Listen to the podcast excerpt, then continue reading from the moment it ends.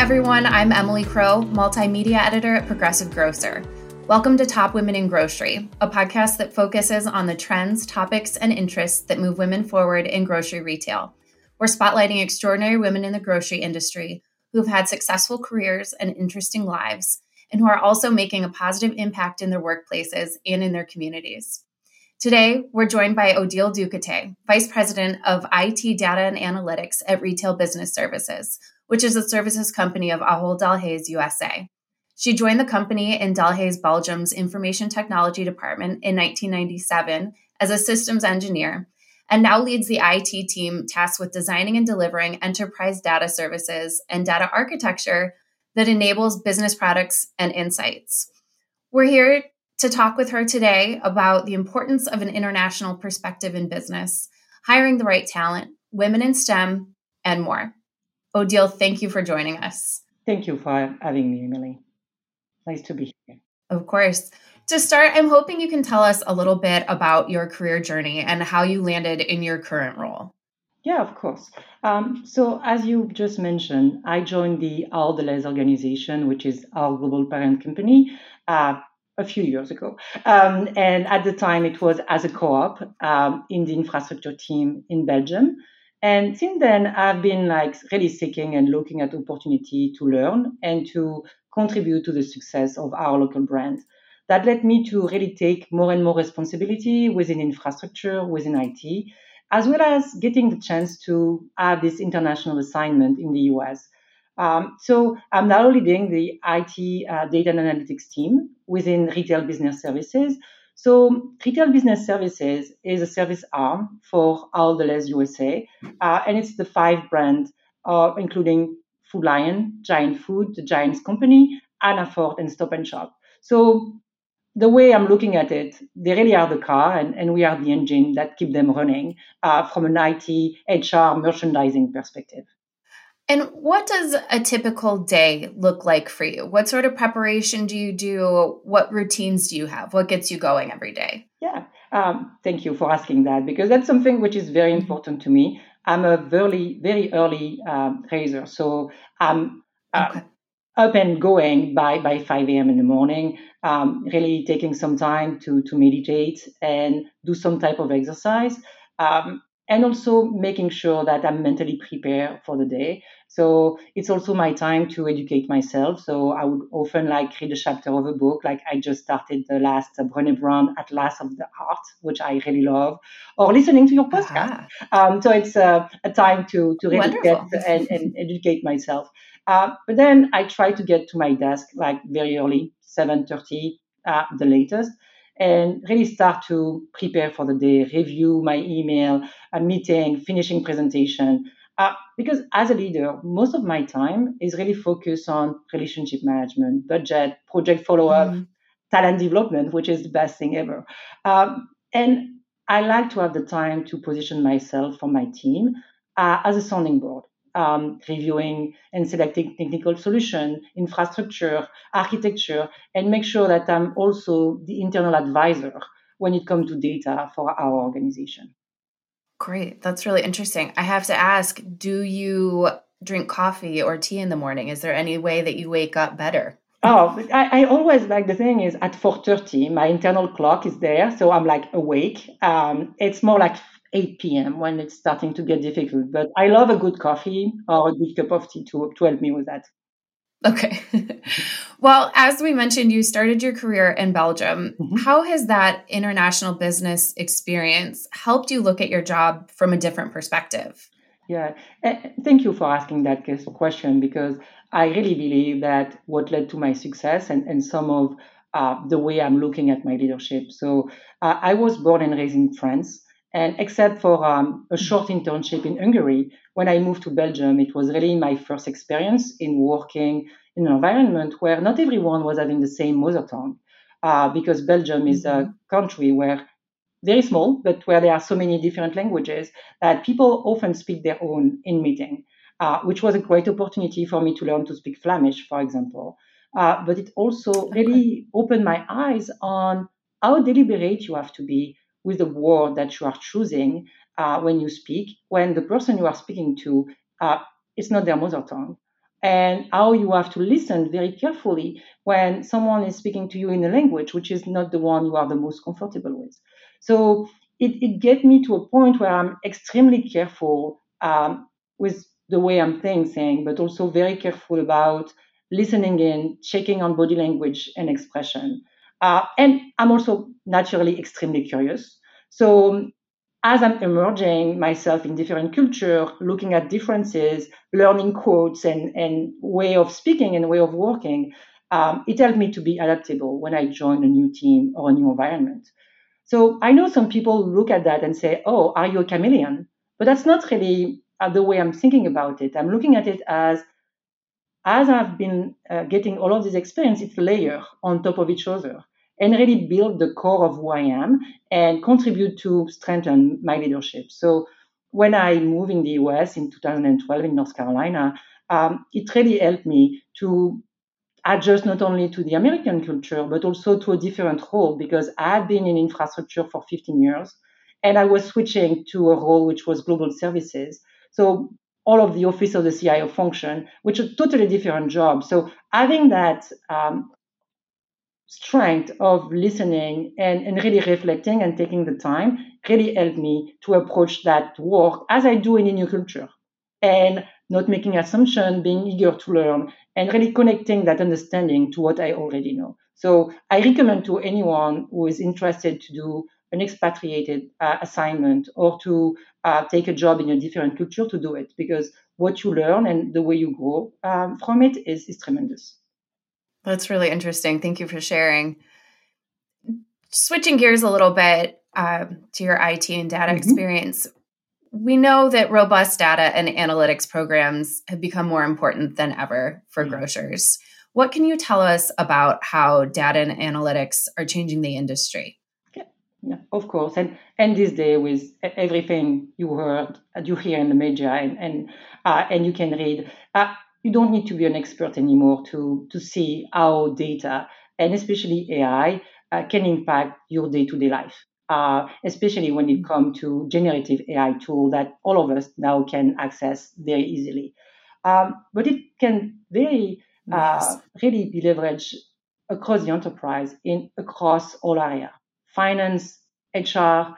Uh, but for us as retailer, things like supply chain to improve order forecasts inventory out of stock.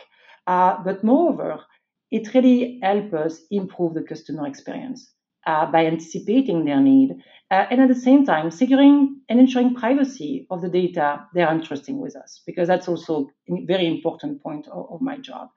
Um, our customer, they like personal experiences. We all do. Uh, whether it's a coupon, recommendation based on your previous purchases, uh, or what customer with similar profile bought before. So all of this, as well as creating that visibility on product availability, product substitution, uh, really provide a great uh, customer experience. And, and for us, we, we support that by robust data platform uh, that really enable like collection, governance, security, and overall data management uh, because we want um, to make sure we can secure and um, and get to a place where every event in our environment is available for advanced use case. And as we see um, the customer need and the customer preferences evolve, and we know that they are evolving very quickly, uh, this use case will continue to expand and get even stronger. Yeah, that customer experience is paramount no matter what it is. So, having the right talent on board for these programs can also be paramount how do you go about finding and hiring the right people and also making sure that they have the tools they need to succeed and stay engaged in their work? Yeah, and, and that's a, a key, uh, again, another very key topic for us because as we just discussed, data mm-hmm. is a foundation of any transformational work done in any type of enterprises there, which means that data competency are extremely hot commodities globally. So for us, what do we do to hire and retain this best and brightest talent? Um, so first, we really create visibility on the very exciting and technically advanced work that we are doing at retail business services and in the retail industry, uh, because there is a lot of, of cases, as we just discussed, that can really give experience to, to, to folks. So, and we encourage our team to share their successes um, in conferences, in publication. Um, we also want to make sure they are recognized internally and externally uh, for the contribution they are making. So last year, we you may not know that, but uh, two of my team members were part of the um, Gen Next nominee, and one was a Twig nominee. So we Wonderful. and because we believe Wonderful. that uh, also what is important for our team is to get this recognition, and we also have like uh, our secret weapon, which is won't be that secret anymore, which is uh, our co-op program. um, so that that co-op program has really been bringing us uh, early talent that really grow our talent pool. And it has been very active in the data space for more than eight years. And really offer college students the, the opportunity to immerse with our team for six months and really contribute to um, key project. And they get exposure, they get leadership experience, uh, and they get uh, a chance to um, really be part of a team that, that deliver toward customer um, solution.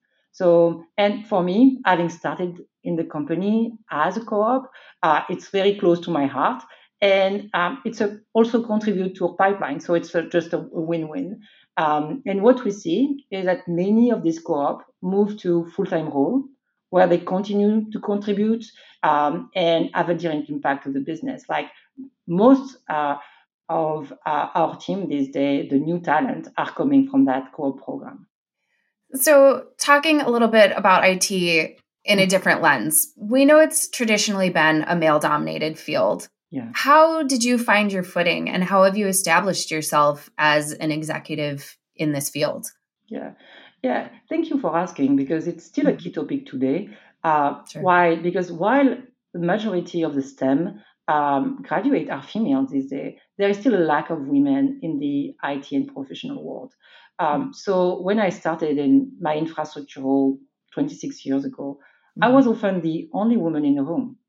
And there was no female IT leader that I could look up to, uh, that or could seek advice from. So, and it took really, it really took me a few years to realize that I didn't have to be one of the guy to be successful. Mm-hmm. Um, but it really, for me to, to really hit home, it really took for me to hire my, fir- my first female associate okay. uh, in our infrastructure team. And that's really pushed me to bring my full self at work because she mentioned to me she was looking at me as a role model, which was a surprise. Uh, and, and I was like, wow, if I'm a role model, I need to be a role, the, the person I am because I mm-hmm. don't want her to feel like she has someone different to be successful. So that's really that interaction and, and that first hire, first female hire really changed my outlook. Um, and it also made me more confident uh, and more vocal about my interests, my inspiration, like saying that I was interested to, to do an expatriate assignment uh, mm-hmm. or leading key projects. So, and when I moved to the US in 2012, I finally had the opportunity to work for a woman. So at the time, that Dixon was the US CIO for the team, mm-hmm. uh, and I learned a lot from her. Um, how to balance care and empathy. Uh, at the same time, excellent delivery and successes, uh, technical ability, and strong business acumen. How to balance all of that together in a uh, in a package that makes you a better leader. So, um, and as a female leader, in a, especially in a male-dominated field, you often need to prove yourself. And every time you join the team or enter a new room, um, it, it's it's happening again. So that doesn't mean that you shouldn't speak up, uh, which is what I do. And whether it's asking questions or contributing to the task at hand, I really embrace who I am and what my expertise bring to the table. I love that.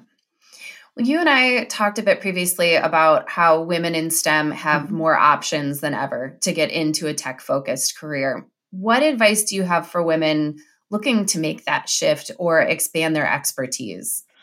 And uh, very important because we know a lot of women are uh, sometimes taking breaks in their career and want to come back. So they may have been in STEM before or they just want to change career. And today there is a lot of reconversion program that exist. There is a lot of boot camp or free learning paths that are offered by nonprofit or by technology organization. And that's really allow you to, to really get your brush up your skill or gain new skill and really shift your, your career to, to IT. So I strongly recommend to take advantage of this program and at the same time to join uh, a local IT networking organization. Mm. So there is a lot of women in STEM uh, organization, women in technology, women who, who code uh, in every area. So to join one of them and really start to, to build that networking while you, you expand your skill set. Uh, and then that will open doors for you that you don't know existed to start this new role, this new career. And I would encourage also women to become um, the robotics club advisor mm-hmm. uh, for their yeah. school or to support the um, the teacher, uh, the informatic teacher, just to make sure that you you also create that visibility for uh, for other women. I love that. Well, speaking of networking and being visible, how has mentorship mm-hmm. helped you throughout your career? It's something we love talking about here. So I'm curious how you look for mentor mentorship mentorship opportunities now and how it helped you in the past. Yeah. So let me maybe start by uh, how it helped me in the past because mentorship, formal and informal, has been and, and, and is part of my growth. So mm-hmm. as an individual, as a leader, um, I've been blessed um, to have people along the way that took interest in me and really spend the time and the energy to help me become my best self. So they created that space for me to be vulnerable about uh, where I was in my life and some of the opportunity and gifted me with their time and their experience and advice. So early in my career, uh, as well as every time I went through a big transformation, like when, when I moved to the US, I thought like a specific mentor who had similar experience um, to guide me or advise me. And the way I'm thinking about it, it can be someone who is very, very strong in the skill set I want to expand, or someone that I know had to work to get to mm. to get very good at that skill set yeah. uh, because it's it providing like different uh, experience. Um, so that's what I, have been doing the most for, for this transition. But I'm also, and it's more and more what I'm doing today, uh, leveraging my network uh, for a more informal mentoring to get mm. feedback, to find a sounding board, uh, because it allows me to to get a different point of view, but also also to find the best person to help me with a question or the opportunity that I'm looking to, to explore. Um, so, which is why I think it's so important for all of us, uh, especially women, to invest in building and maintaining the network because it's an mm-hmm. investment. It's really an investment that you make Absolutely. in yourself and in your career. Um, and what I want to say too, I also had a chance to mentor and to coach very talented individuals along my career, and I continue to do so uh, because it's a way for me to repay the time that was invested mm-hmm. in me, mm-hmm. um, and also an incredible opportunity to grow. Uh, because when someone is asking you a question about your skill set or how you were able to achieve something, it really forces you to uh, analyze your way of working, it, your mm-hmm. decision, uh, and it helps you grow just by having that self-reflection and that sounding board. So and it's also keeping you fresh because sometimes yeah uh, after a while you there is you look at the world and you look at your work uh, the way you have been progressing and through the eye of the people you have been working with. And having someone just out of school asking you a question make keep it fresh and maybe um, reframe your perspective. So i love that. definitely. Yeah that reflection can be so important. Mm-hmm. yeah do you have any final advice for women coming up in the IT or STEM field? I know we've talked about a lot of different mm-hmm. things, but is there anything else you want to say? Because you've shared some excellent insights. So uh, we spoke a little bit about it, but what, what I would say is ask a lot of questions mm-hmm. and be mm-hmm. curious about the answer. Uh, listen carefully, even if you believe that you already know the answer, because you, you may be surprised. Uh, be confident about your skill set and your capacity to learn because you don't always have to know everything to be mm-hmm. good in a job. Uh, you just need the willingness to, to learn and to be open about what you need to learn. Uh, focus on that uh, network of colleagues that we just discussed internally and externally, because they can help you adjust to your first work or the work you are getting into, but also supporting your career and find a mentor. Then can help you develop your skill and pay it forward by mentoring someone else as quickly as possible. Wonderful. Well, Odile, this has been so enlightening and interesting. And I just want to thank you for sharing your insights and being with us today. thank you, Emily, for having me. It was a lovely conversation. Wonderful.